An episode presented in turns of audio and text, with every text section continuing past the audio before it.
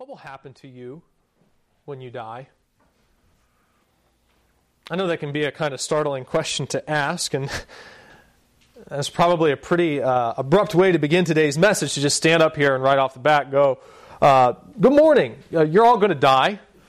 Uh, what then? Uh, without any sort of build up to kind of prepare you for that question, it's kind of an odd place to begin a conversation. You don't normally walk up to someone and say, So, what do you think is going to happen to you after you're dead? Uh, that's just not the way to begin, but that's where I want to begin today. What will happen to you when you die? There's probably no more important question a person can ask themselves but that one single question What will happen to me when I die? I don't know how often you stop to really think about death, but there really isn't any aspect of your life that is more important for you to think about and get answers to than the matter of your death.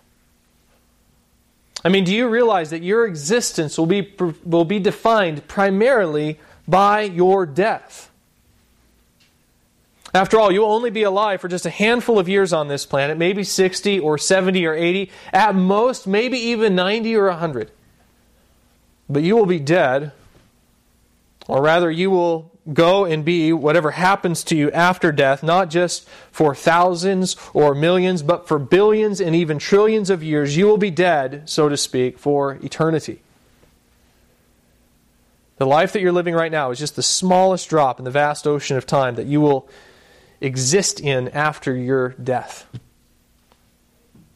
So, what will happen to you at death? What will your existence be like when you die? The Bible tells us that there are only two possible destinations. You'll either go to heaven, where you will enjoy eternal blessing in unbroken fellowship with God, or you will go to hell, where you will suffer eternal torment under the wrath of God. That's it. Those are the only two options. You won't go to some kind of third place where you will suffer just a little bit of torment long enough for you to pay for your sins so that you can then go to heaven.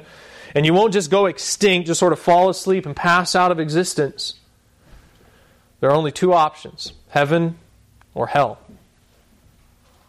And the Bible tells us that there is only one way to get to heaven, and that is through faith in the finished work of Jesus Christ.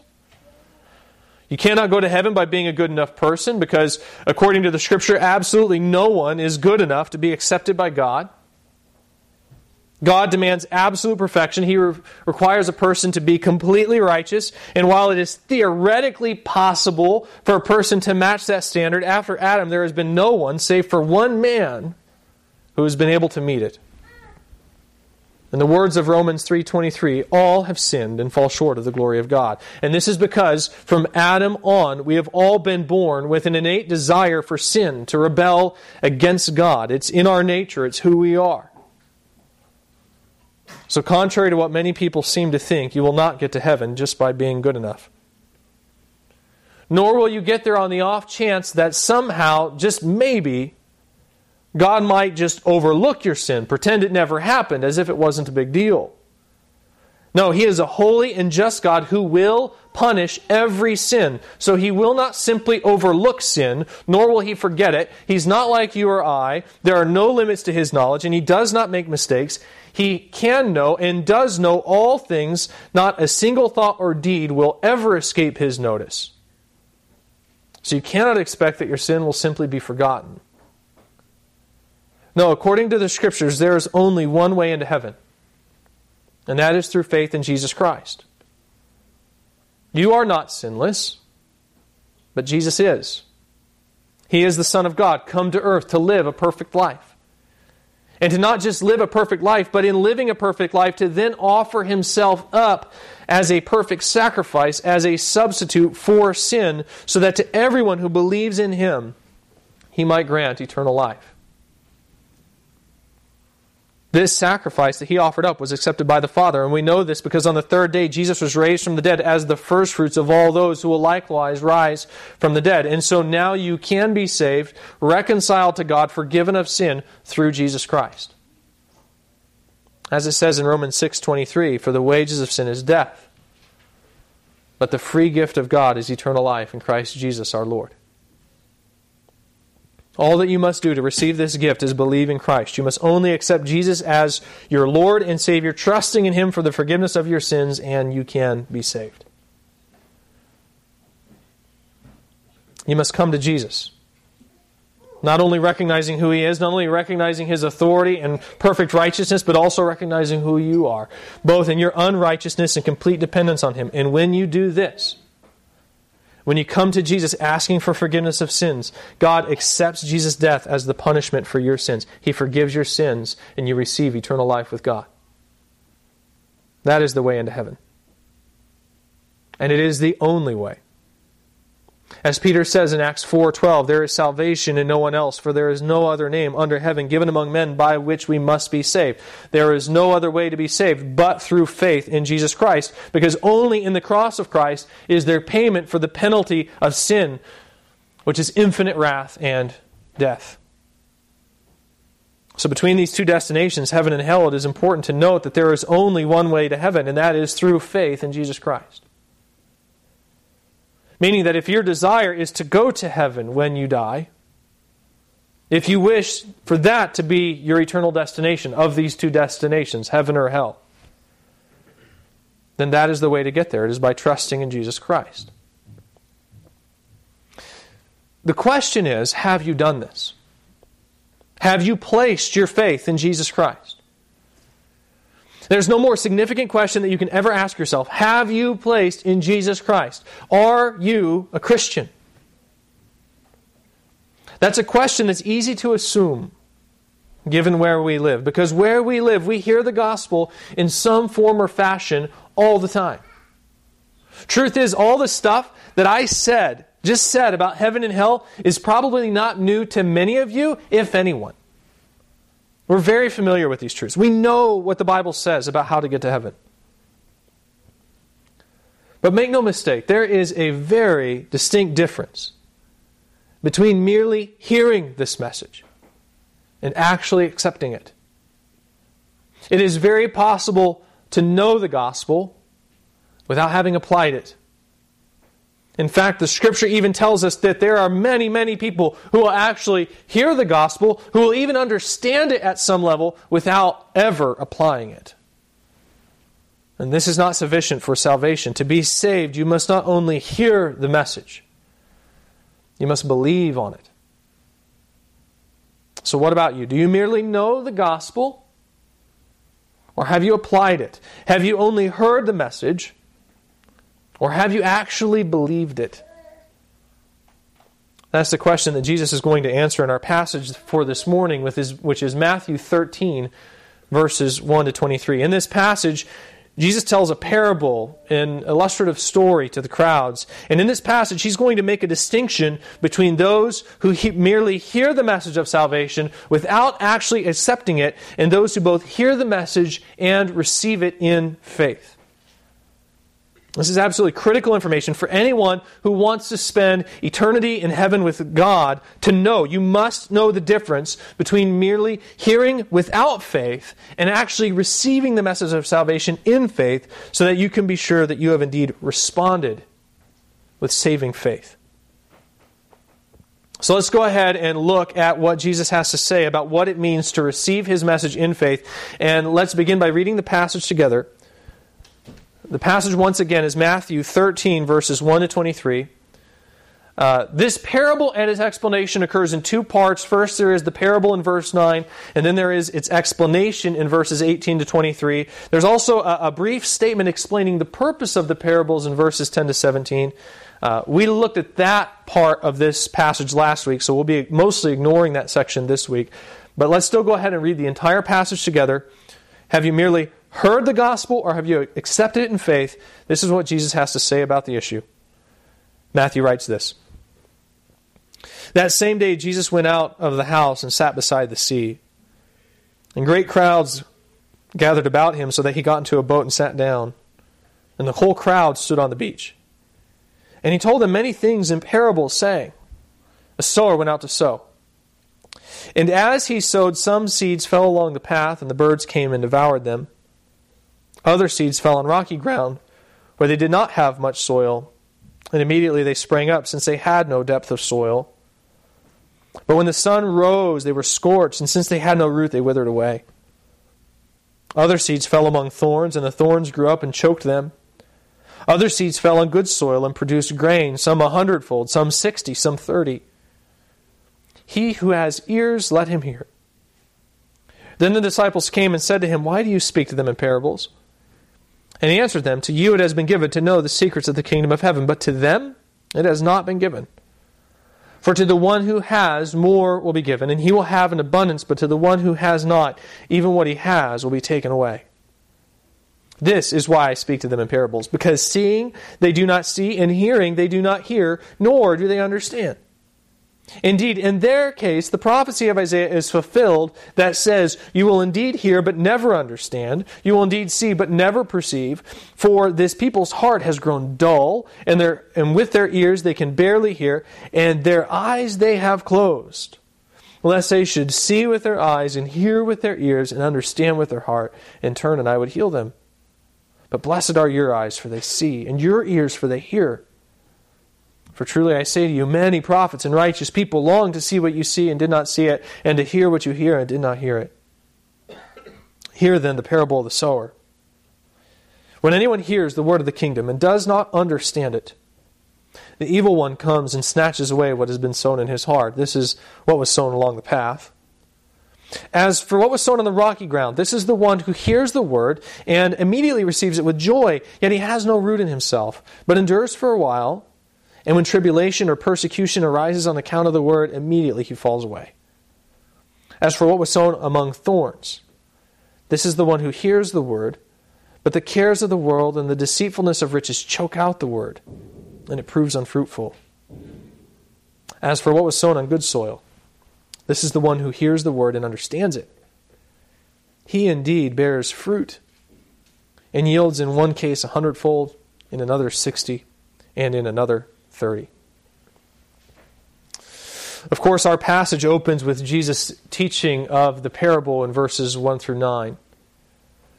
And in one sense, the parable isn't too hard to understand.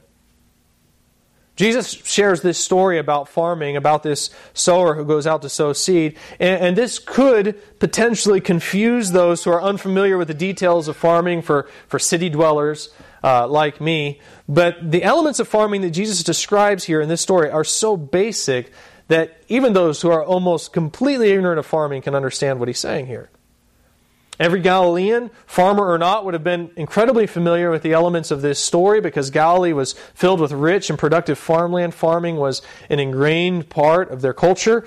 But even still, the elements of this story are so basic that you don't have to be a Galilean, much less have an education in farming, in order to understand it.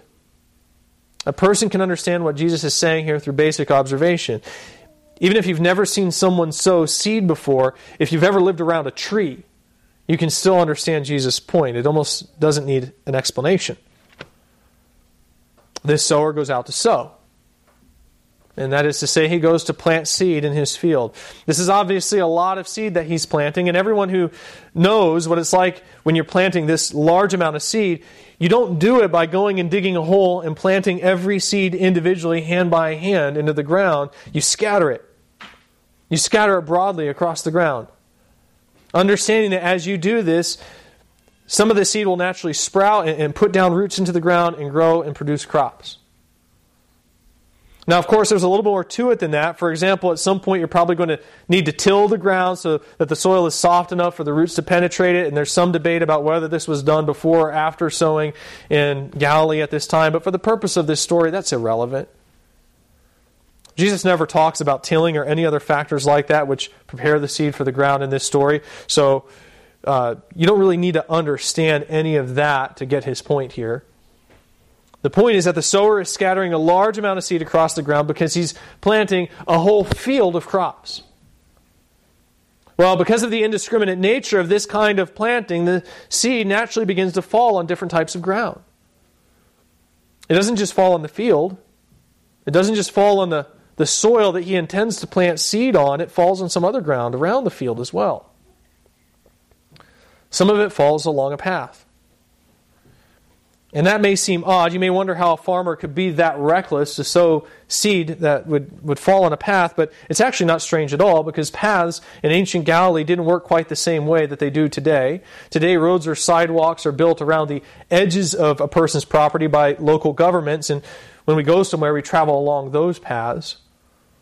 But in ancient Galilee, people didn't necessarily bother with observing property lines when they traveled. They just started walking, and as they traveled, they didn't walk around a field, they'd walk through it. And of course, as a large number of people traveled the same basic routes, they would naturally wear down a path in the process. And that's just how people traveled. It was a normal part of the culture. And what this means is that it wasn't uncommon for a field to have a path running right through the middle of it. That is why some of the seeds are falling along the path. The path is cutting through the middle of this farmer field, this farmer's field. Obviously, this ground is going to be quite hard from the foot traffic that's passed over it. The earth has been repeatedly packed down by the people traveling on it. So it's going to be very difficult for the seed to put down any kind of roots into the ground in this type of situation. The seed is just going to lie there exposed on the open, hard ground. And this makes it easy pickings for any surrounding birds to come along and eat. Other seed falls on rocky ground. And this doesn't necessarily refer to ground with rocks poking up out of the soil. A farmer probably wouldn't be so foolish as to plant seed on that type of ground intentionally. Rather, this is ground with a layer of rock hidden beneath the surface. Uh, earlier this year, my wife and I decided to plant a garden at our house, and the first step in this process meant tilling the ground so that we could plant seeds in it. Uh, Caleb and Elise actually came over with their rototiller to help us uh, do that. And as we tilled up the soil, we inevitably found these huge rocks just a few inches beneath the grass. And we had no idea they were there when we started tilling, but as we tilled the ground, they started to show up. Well, once we found these rocks, we got out the shovel and dug them up out of the ground and set them aside. And the reason was because of exactly what Jesus describes here. The sower sows this seed, and some of it falls on the rocky soil, and it's able to penetrate the earth and set down roots, but not very far. Once those roots hit that rocky surface, they stop. They don't go down any further. And that may not be a problem initially. Maybe there's even some type of, of moisture. If this is like a layer of rock, perhaps there's even some type of moisture trapped up on the surface above that rocky layer that allows the plant to even flourish and explode in its growth faster than the plants surrounding it. But eventually, the heat of the sun is going to come along and it's going to completely dry out the surface of that soil as it torches the earth. Now, if the plant had a deeper root, that wouldn't be so much of a problem because there would still be moisture down deeper in the earth that it could draw on to survive and grow. But this seed was sown on rocky soil. Its roots don't go down that far because they've been prevented by the rocks, meaning that as the sun comes and scorches the earth, these plants wither and die for lack of resources. When the sun hits them, they simply dry up because they don't have the resources to survive that kind of heat. Some other seeds fall on some thorns among some thorns. Now, whether this means that the seeds fell among like thorn bushes, like maybe there's some kind of hedgerow around the property, or whether it means that they actually fell among ground that had seeds uh, of thorny weeds on it, the point is still the same. These thorny plants are hardier and more aggressive than the plant that the farmer is growing, and so the farmer's seed still sets down roots and it begins to grow. The only problem is that these thorny plants are able to grow faster than the crops. Their roots extend down into the, the earth faster than the, than the farmer's seed. They suck up all the water that's there. The weeds spring up over the plant. They block out the sun. And before long, the farmer's plant is completely deprived by the, of the nutrients that it needs to grow by these weeds. And so the plant remains either stunted or it may even completely wither up and die. The rest of the seed, though, falls along good ground. It doesn't fall along a path or along rocky ground or among weeds. It falls on good soil, which is to say that it falls on soil that is conducive to growth. The ground is soft enough that this seed is able to put down roots that extend down deep into the earth. And it has no obstructions to prevent those roots from, from driving down deep into the earth to suck up that moisture. Nor are there any complete competing plants to fight for this soil. This ground has everything that a plant needs to grow, it is conducive to growth. This ground produces a strong plant that flourishes, and as the plant, the plant flourishes, it produces a great crop, a fruitful crop. Now, some seed may land on better soil than others, and so some plants may produce a larger crop than others, but regardless, all this seed produces some kind of yield. That's what happens to seed when it's planted on good soil, it produces fruit.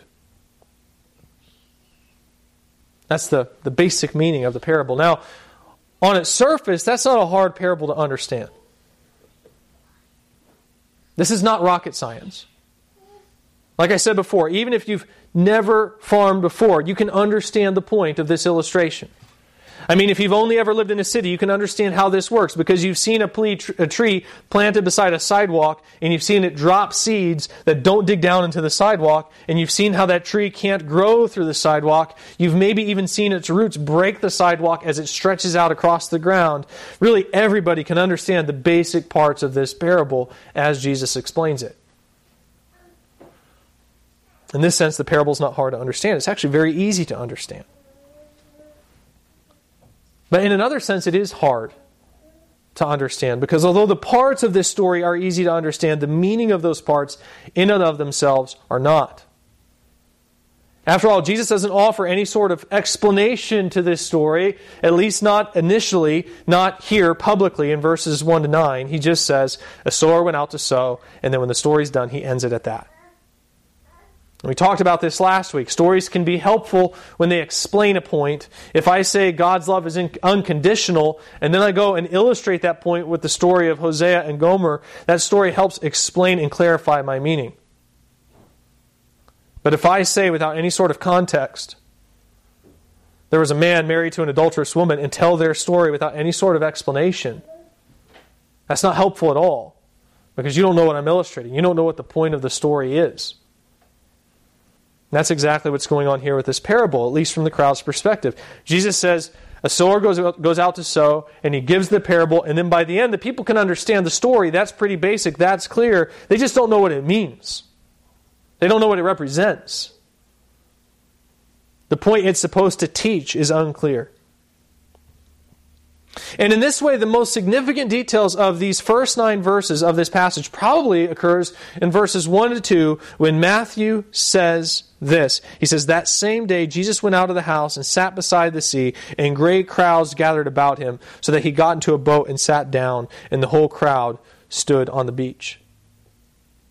Matthew says that Jesus went out and told this parable to the crowds that same day according to verse 1. That same day, Jesus goes out of, quote, the house and sits by the sea and, and, and, teaches this parable. And of course, what this does is draw us back into the preceding context of these verses. We hear that all this happened the same day, and we should be asking ourselves, the same day as what?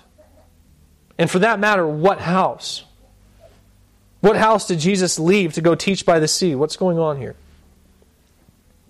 And the answer to all of that is found back in chapter 12, where we find this whole exchange between Jesus and the scribes and the Pharisees, in which Jesus condemns the scribes and the Pharisees for blaspheming the Holy Spirit.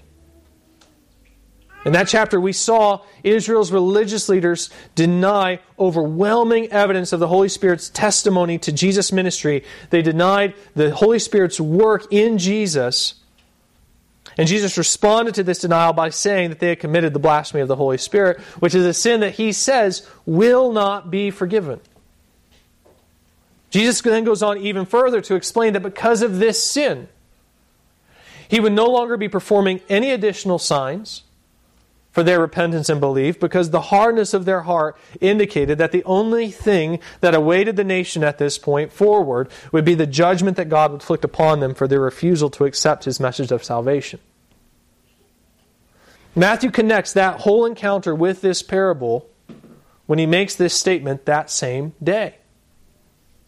Do you understand? Matthew isn't just throwing that statement in randomly. He's saying it because he wants you to understand that this parable was delivered in the context of those events back in Matthew 12. This parable happens in the context of this rejection that, that happens in chapter 12. After Jesus finishes that encounter with the Pharisees, he leaves the house and immediately tells this parable of the sower who went out to sow seeds. Matthew wants you to know that. Understand, for the most part, Matthew isn't typically interested in the timing of events. So when he gives you some indicator of when something happens, it's important. He's not just doing that for narrative effect. He's not just moving the story along. He's doing it because it helps communicate the point he's trying to get across. And that's what is, is exactly what's happening here. Why does Jesus deliver this parable? Why does he tell this story without the explanation? The disciples asked that question in verse 10, and what we saw last week is that it goes back to the blasphemy of the Spirit in chapter 12. That's what Jesus explains in verses 11 to 17. He doesn't intend to be understood by the crowds, he means for the parable to be vague. He wants to speak in a way that allows him to reveal additional truths to his disciples and to those who are ready and willing to accept his message while at the same time hiding that truth from those who have rejected it. And the, and the reason he's doing this is because the crowds have already rejected Jesus' message. They have determined to reject the truth, and so Jesus isn't going to give them anymore. They're not worthy of it. And not only that, they're not only not worthy of it, but they couldn't accept it even if they could understand it. They have, a commi- they have committed a sin that will not be forgiven. That is why he speaks to them in parables. And what is this parable about? Jesus is going to answer that in the next few verses, but even without any sort of explanation, we should be able to get to the get the point when we hear that Jesus delivered this parable that same day. This is a parable that explains the rejection that just happened. It explains why some are able to receive the word of the kingdom of heaven, why some are able to see the work of the Holy Spirit, clearly testify through Jesus and accept it, and why others are not. It explains why part of Israel was, was willing to accept their Messiah, while the rest of Israel was not. So then, what does Jesus say? How does he explain this parable? We may be able to determine the general sense of this parable from the circumstances that led Jesus to deliver it. We may be able to figure out what Jesus is addressing by the immediate context. But what is the meaning of this parable? What is Jesus saying about Israel's rejection with this story? And that may not seem clear just by itself. In fact, even the disciples themselves were apparently a little perplexed about the interpretation of this parable. Luke tells us uh, for instance, that the disciples asked Jesus about the meaning of this parable. Mark implies that they didn't understand it. And that won't do. The disciples are meant to understand this parable. And so Jesus instructs them as to its meaning, but he does so privately in verses 18 to 23. Let's read that section one more time. Here's the explanation of the parable Matthew 13, verses 18 to 23. Jesus says, Hear then the parable of the sower. When anyone hears the word of the kingdom and does not understand it, the evil one comes and snatches away what has been sown in his heart. This is what was sown along the path. As for what was sown on rocky ground, this is the one who hears the word and immediately receives it with joy. Yet he has no root in himself, but endures for a while, and when tribulation or persecution arises on account of the word, immediately he falls away. As for what was sown among thorns, this is the one who hears the word but the cares of the world and the deceitfulness of riches choke the word, and it proves unfruitful. As for what was sown on good soil, this is the one who hears the word and understands it. He indeed bears fruit and yields, in one case a hundredfold, in another sixty, and in another thirty. So, what do we discover about the meaning of this parable from this explanation? Well, we discover that the seed refers to the word of the kingdom in verse 19. Luke calls it more generally the Word of God in his account of this passage, but here Matthew refers to it more specifically as the Word of the kingdom. It is God's revelation of himself and of his dealings with man. It is his revelation of his intent to restore the planet under the rule of Christ. That is the broad teaching of the Scripture. It is a revelation of God's coming kingdom and of how men can be a part of that through Jesus Christ. That is what Jesus was sent to proclaim. He proclaimed the coming of the kingdom. He preached, Repent, for the kingdom of heaven is at hand. The sower is the one who is casting this seed. And in context, we should probably understand this to be primarily a reference to Christ himself. But really, it could refer to anyone who's going out to proclaim the gospel of the kingdom. If you think back to the end of chapter 9, Jesus has already told his disciples to pray for laborers to go out into the harvest, before then commissioning them to go out and preach in the surrounding regions of Galilee. Uh, so it makes sense that while Jesus is primarily referring to himself when he speaks of the sower, the analogy really extends to anyone who goes and spreads the word of the kingdom. John the Baptist would have been an example of a sower. The disciples were sowers. Today, when a Christian shares the gospel, they are a sower. The soil refers to different types of individuals who give different kinds of responses to this kingdom message. And this is really the heart of this message. If you look at verse 18, Jesus calls this the parable of the sower. But the point of the parable is really the soils. Throughout the story, the sower and the seed are constants. These don't change. The one thing that does change is the type of soil. That's where the lesson is. It's about the different reactions of the soil to this kingdom seed and what causes these reactions. Jesus begins by explaining the soil that fell along the, or the, the seed that fell along the path. This represents those who hear the message of the kingdom but do not understand it. Just as the seed that falls along the path is unable to penetrate into the earth and set down roots into the soil, so also the word of the kingdom is not able to penetrate the hearts of these individuals. And if you notice here in verse 19, Jesus uses this word understand. He uses that same word back in verses 13 to 15, understand. And it's the same word in the Greek in every instance, just as it is translated as understand every time here in the English. If you recall, Back in verses 13 to 15, Jesus explained the reason why the people could not understand his message, and it was because they willfully, intentionally blinded their eyes and closed their ears to the truth. They did not want to come to repentance, and so they willfully shut themselves off to the truth. And they did this in the days of Isaiah, just as they did with the blasphemy of the Spirit in Matthew 12. In other words, the reason why they could not understand is because their hearts were hard. It was not so much that they could not see the truth as much as they would not see the truth. The reason they did not understand was because they refused to understand. The connection in terminology between these verses is probably not accidental. Why does the seed fail to penetrate the ground on this path soil? It's because of the person's hard heart. The problem is that this person is not that this person cannot understand the truth of the kingdom, it's that they refuse to understand it. They refuse to accept it. In a sense, they can perhaps understand the message intellectually, cognitively, they know what it's saying, but they don't like it.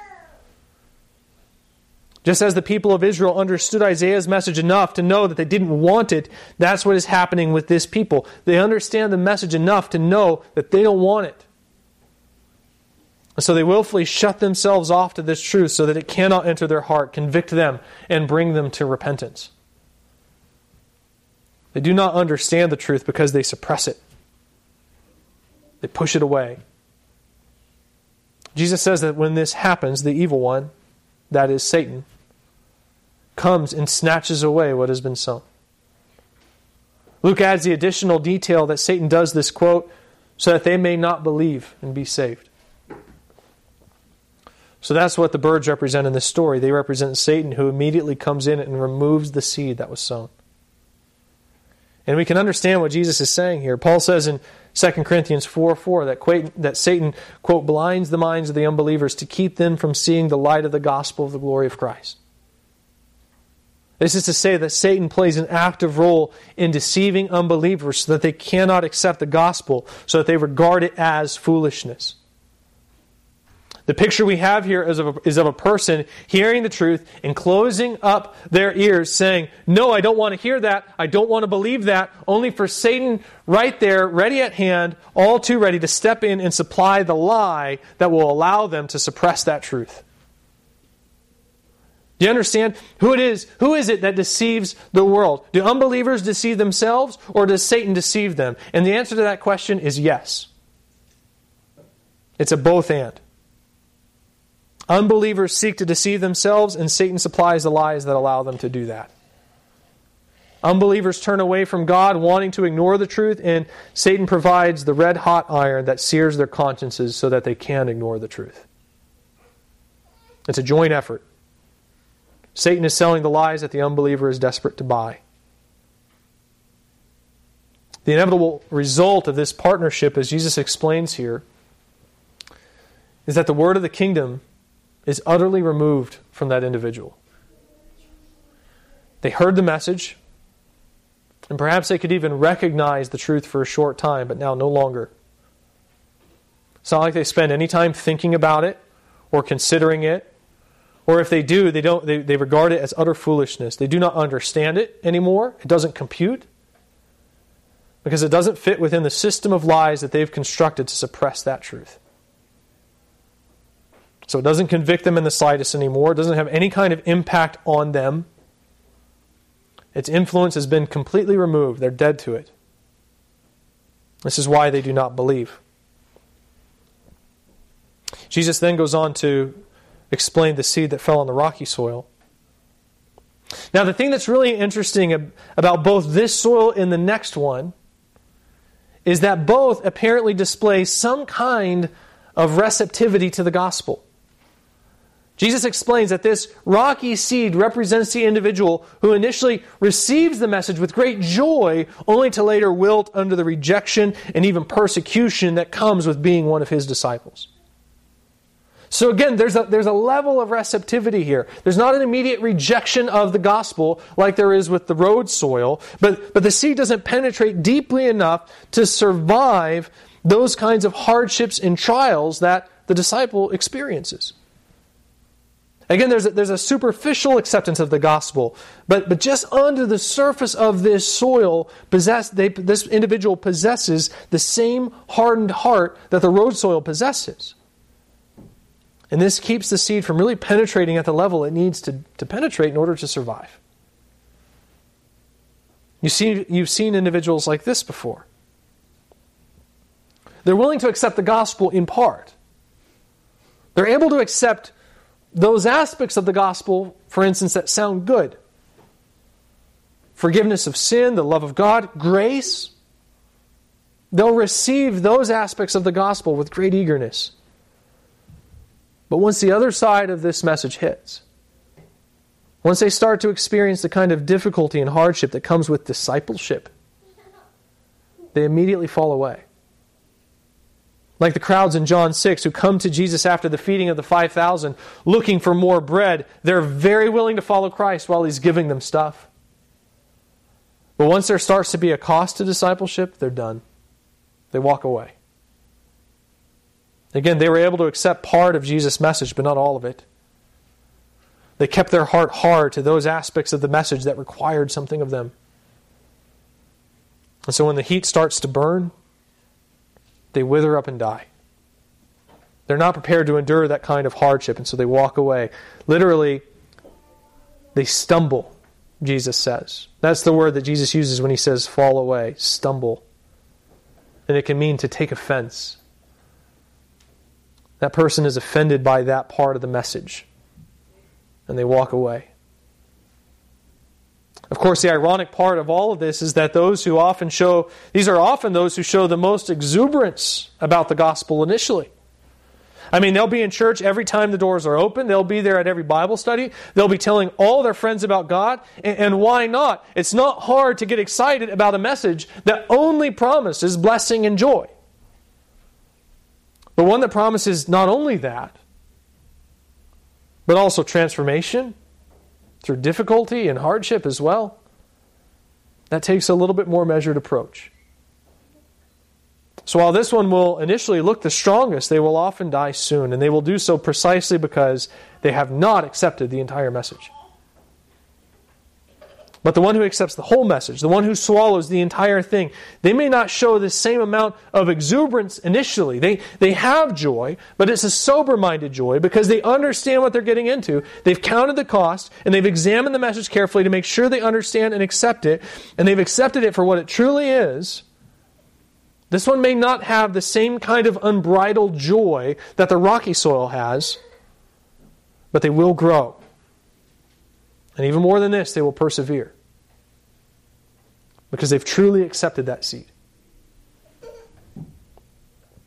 The thorny soil also shows a measure of receptivity to the gospel. This individual shows genuine interest in the gospel, but according to Jesus, that interest is rivaled by competing interests. The cares of the world, the anxieties of life, fear, worry, and not only this, but the deceitfulness of, of riches, materialism, greed. These things choke out that person's commitment to the gospel. This individual can see the truth of the gospel, they understand it, but at a certain level, and at, and at a certain level, they may even believe it and respond. But they've never really repented of their love for the world. They've never really turned away from the idols they've worshiped. And this can be more than just security or success that they're seeking. Whatever a person's lo- greatest love is, whatever it is they desire the most, whatever it is they desire more than anything else, that is the thorny plant that Jesus is describing here. This can be something like the praise of men. It can be something like physical, physical pre- uh, pleasures like alcohol or sex, or it can even be something more wholesome and worthy of desiring so long as it is placed under the authority of Jesus, things like family and friends. The problem with the person with a thorny heart is that they haven't given themselves over to complete commitment to Jesus just yet. They still have idols that they're worshiping, and they're trying to hold on to both Jesus and the idol at the same time. They want Jesus and their career. They want Jesus and their immoral relationships. Jesus and respect from their peers. Jesus and their friends. They're okay with Jesus. They like him. But just so long as he doesn't take the things that they love from them. And this doesn't work. As Jesus said in Matthew 6:24, no one can serve two masters, for either he, either he will hate the one and love the other, or he will be devoted to one and, and despise the other. Just as a slave can only be completely devoted to one true master, so also a person can only have one supreme desire that drives the direction of their life. And whatever that desire is will be determined when it conflicts with other competing desires. At that point, the individual will have to choose which desire to follow. And in choosing to follow the one, they will inevitably choose to neglect the other as well. In other words, if you're, if you're more committed to your job than you are to Jesus, then you're inevitably going to fall away. You're going to pay more attention to your job than you will to Jesus. And in the long run, your career will begin to so dominate your life that Jesus will become an afterthought. It won't be so much that you'll outright reject Jesus, you'll just eventually forget about it. This is what happens to the seed that is sown on the thorny soil. This type of person hears the gospel and they actually approve of it and they want to believe it at a certain level, but as much as they love Jesus, they just love these other things more. They have idols that they worship and love more than Jesus, and they choose to follow them. And, and this can happen suddenly, as it did with the rich young ruler in Matthew 19.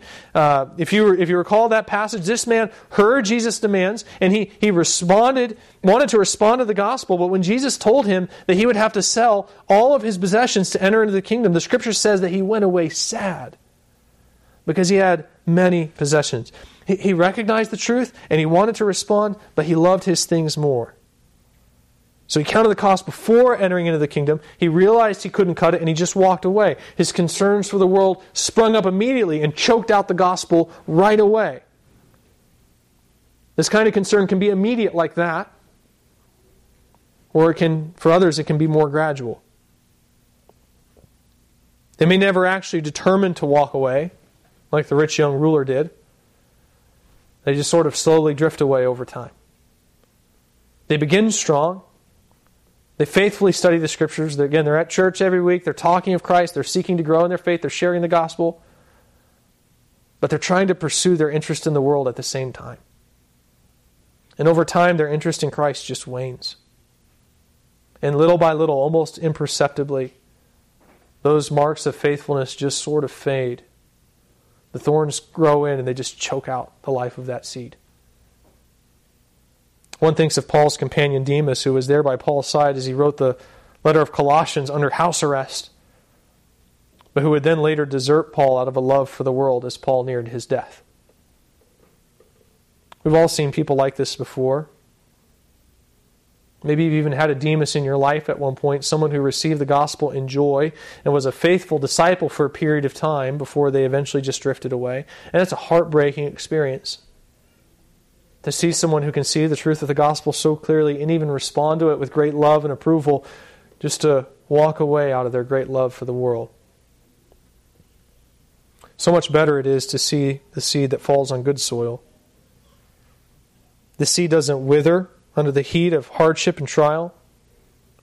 It isn't choked out by the competing desires of the world. No, it accepts the whole message. And so its roots dig deep into the soil. It takes firm root. And then, as it's nourished by the life that is found in the full acceptance of this message, its leaves stretch up high into the sky. And as it grows, there are no weeds there to block out the sun. And so it drinks in both the sun and the rain. And it not only perseveres, it flourishes and produces an incredibly great yield.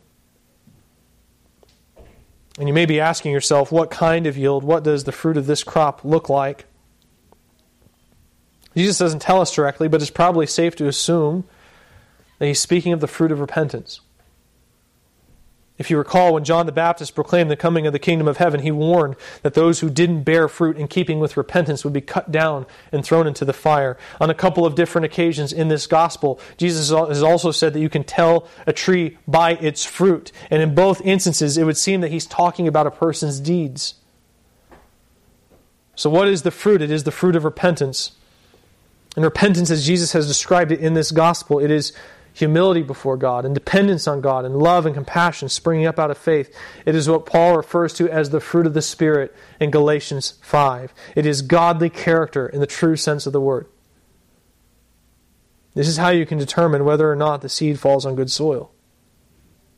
The seed that falls on good soil produces good fruit.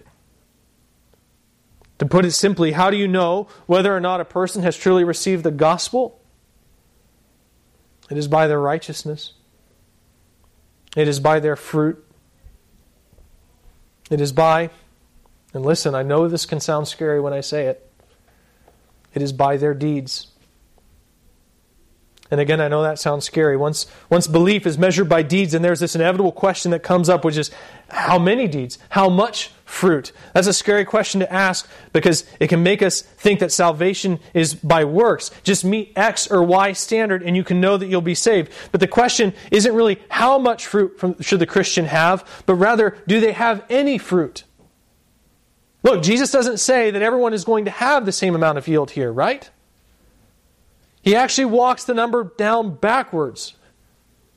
Some plants yield a hundredfold, some 60, some just 30. That's not emphasizing the abundance of the harvest, it's emphasizing the fact that there is a harvest. The last plant may only have a third of the fruit that the first one has, but it still bears a great quantity of fruit. Point is, the seed that falls on, on good soil bears fruit. This is how you know it's good soil. Now, I would imagine that at this point there are a lot of different theological questions that can be raised. For example, one of the questions that probably arises from this parable is so is this parable saying that a person can lose their salvation? Like the rocky soil produces a plant, but then it dies. Is that describing someone who believed and was saved and then lost that belief? Or for that matter, what of the thorny plant? Jesus says that the weeds choke it out, but does it die? Or is it just stunted in its growth? Could that be describing someone that truly believes, but is so caught up in the world that they have trouble producing fruit? Another question that probably comes up is you know, so then is this saying that there's nothing a person can do about their salvation? After all, the seed falls on these different types of soil. It's the type of soil that determines whether or not the seed takes root. And it's not as if the soil can exactly change itself. It can't get up and move to another location. So does this mean that if I'm the thorny soil, then my situation is helpless? And, and if I determine that someone else is the road soil, then I should just give up on them? And, and I could try to answer those questions within the scope of this analogy, but really, if we go that far, we're actually kind of missing the point of the parable. Keep in mind, Jesus is trying to, isn't trying to communicate a full orb theological system with this parable. Uh, don't get me wrong, I think what Jesus says here is completely consistent with the theology that we find in the rest of the scripture. But I think we're probably going beyond Jesus' intent if we try to probe that deeply into the elements of this parable. This is an illustration, that's all. It's an analogy. And if you've ever used an analogy before, then you know that they have limits. There are parallels. They're, they're like something else, but they're not the exact same thing. There's a point where every analogy begins to break down, right? So I think it's better that we just, rather than try to answer those questions, I think it's better that we just try to keep in mind what Jesus is addressing in this parable and why he is addressing it. He is addressing why some receive the gospel and others don't. And if we're paying attention, we can see that he's doing it really for two reasons. One, he's doing this in order to encourage the good soil, his disciples, by explaining to them why their brethren aren't believing. That would have been an encouragement for those first believers, just as it would have been for Matthew's Jewish readers, just as it is for us today, to know why some reject the clear truth of the gospel. And two, he's doing this to challenge and invite those who see the truth of the gospel but are slow to fully embrace it. Remember, he's not just teaching this parable to the disciples, he's preaching it to the crowds as well. There is some benefit there. There are some people in the crowd who, who have ears to hear this parable and understand. And Jesus intends for this parable to be heard by them. If I could put it this way, there are people in the crowd who are hearing this message of the kingdom and they understand and they want to believe, but they're not sure what they should do. To them, this parable serves as a warning. It is Jesus telling them, My message is my, my, my, message will not be received by everyone, and it will not be enough for you to give some kind of superficial or temporary commitment if you want to be in the kingdom. You need to commit all the way. That's the faith I'm demanding here. There is rocky soil out there in the crowd that is beginning to wilt under the pressure, and Jesus is calling on them to repent. There are rich young rulers there in the crowd. There are Demases in the crowd, consumed by the things of this world. And Jesus is issuing this parable as an invitation for them to repent. They can understand, they, they can receive the seed and understand it, and they want to respond, but they're concerned by the things of the world, or they're concerned about persecution. Jesus wants them to repent. In other words, this parable is intended to challenge the hearer to examine themselves and bring them to repentance. So if you can hear this parable and feel the conviction of it, then it really shouldn't be a reason to despair. There's opportunity here. There's a chance for repentance here. That's one of the purposes of this parable. Jesus means for the rocky soil and the thorny soil to hear this parable, feel the conviction of it, repent, and find life. He means for them to be good soil. So here's a question that you should be asking yourself this morning What type of soil describes you? Are you the road soil? Have you so shut your heart off to the truth of the gospel that you're now dead to it? Have you so bought into the lies of the world that you now even find the gospel offensive, perhaps? Does it maybe even anger you? What about the rocky soil? Could that describe you? Have you eagerly received the easier parts of the gospel without accepting the harder parts as well? Do you rejoice over justification but balk at embracing discipleship? Or to put the matter more squarely, are you unashamed of the gospel? Do you understand that it can make you unpopular? And are you willing to still embrace it should that happen? Or perhaps even more accurately, when that happens? Could you be the thorny soil? I have to say, if I'm going to take a guess at which of these is the most likely possibility of the people sitting here in this room, this is where I would go. And I say this because you're coming to church uh, so it doesn't make sense that you would be the road soil. If you were the road soil, then you'd probably be doing something else this morning. And we don't really face too much rejection for our faith in this society. Certainly, younger people can face a kind of peer pressure to reject Christ, but outside of that, we American Christians are pretty much left alone, at least until we start sharing the gospel. Then we might face some rejection, but otherwise, there isn't too much cost to following Christ. And maybe even, I don't know, even as I think about it, maybe there is a lot of rocky soil that we just don't know about, right? Because the persecution, that kind of rejection hasn't happened. Um, so maybe I'm wrong there, but I, I, tend to think that's probably not the case uh, with, with the folks that are here. But oh, oh, oh, do we live in a culture that is filled with pride, ambition, licentiousness, and greed? And while our culture doesn't necessarily mind if you choose to follow Christ, it is relentless in its attempts to have you embrace all those other trappings as well. This is probably the biggest danger to the American churchgoer that they would embrace the gospel amidst the thorns that will choke out their faith. The real threat to the American churchgoer is not that they will outright reject the gospel, it is unfruitfulness. It is that they will just gradually fade away. Could that be you? Are you so concerned with esteem or comfort or pleasure that it threatens to squelch your interest in Christ and His gospel? Or are you the good soil? Are you bearing fruit? And I just want to be especially clear here once again this is not to say, are you sinlessly perfect? I think the temptation here is to hear this parable and go, you know, sometimes I'm afraid of the gospel. I must be the uh, of sharing the gospel. I must be the rocky soil, or I, I struggle with greed or pride or something like that, so I must be the thorny soil. That's to miss the point of what Jesus is saying about these different types of yield. Even good soil will typically have some rocks. Even good soil will have some weeds, but it still bears fruit. The question is not whether you have any of those fears or concerns at all. You're a sinner. Of course, you have those things. The point is, do you possess those qualities to the point of utter fruitlessness? The rocky soil eventually walks away from Christ out of fear. It utterly rejects him, it withers and dies. The thorny soil chokes out the seed to the point of complete, complete fruitlessness. It produces no yield. Meanwhile, the good seed produces a yield of a hundredfold or sixtyfold or even thirtyfold. It's not sinless perfection that is demanded, but fruitfulness. Do you bear fruit?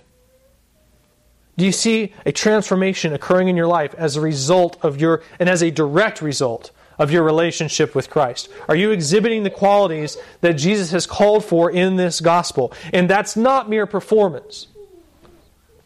The question is Have you come to depend on God? Are you exhibiting faith? And from that faith, do you see worship and love springing up out of your life? That is the fruit that Jesus demands. Not mere religious performance, but worship and love springing up out of dependence and faith. Does that describe you? If so, if it does, then rejoice. Because it's a sign that God's seed abides in you. So, which are you? I can tell you that when I was reading this passage 12 years ago, I knew who I was. Without a doubt. I was the thorny soil. I could read this passage and I knew. It was obvious. I didn't want to admit it, but that was me. And as much as I claimed to love Christ, Christ. And I prayed the prayer and, you know, all those different things. I told people I was a Christian. People knew me like that. As much as I claimed to love Christ, I loved other things more than Him. And because of that, there was undeniably zero fruit in my life. I had a little Bible that I was reading at the time, and I even wrote out that verse, that specific verse, on a small piece of paper and tucked it inside the front cover So that would be there every time I opened my Bible. Occasionally, that piece of paper would even fall out on the ground, and I would be reminded again of what the Bible actually said about me. So, can soil change? I like to think that I did. I wouldn't be standing up here preaching to you today if I thought change could, couldn't happen. And do you know how it happened? It wasn't something that I did, really. It was something that Jesus did. Jesus finally made me so desperate for life that I got to the point where I would finally confess my thorny heart to Him and ask Him for faith to believe. And He answered. So, what is the answer if you're sitting there today realizing that you're not good soil? How can you change? The answer is not going to be found in what you do, but in who you ask. After all, a field isn't going to weed itself, is it? It isn't the soil that's going to dig up the rocks out of the ground, but the farmer, right? That's what happened to me. I cried out to Jesus to deal with my thorny heart, and he answered. Now, do I still struggle with worldly, struggle with worldly desires? Of course I do. But at the same time, I've seen my Savior go to work in removing the weeds so that the gospel could penetrate, and I've seen that message take root and bear fruit that wasn't fruit, or there wasn't fruit before. So if you're sitting there realizing that you're not good soil, number one, don't despair. And number two, don't respond by going and trying to be good soil. You respond by going to the sower and asking him to remove the stones and thorns in your heart. You ask him to till up the earth and remove the weeds so that his message can dig deep and bear great fruit.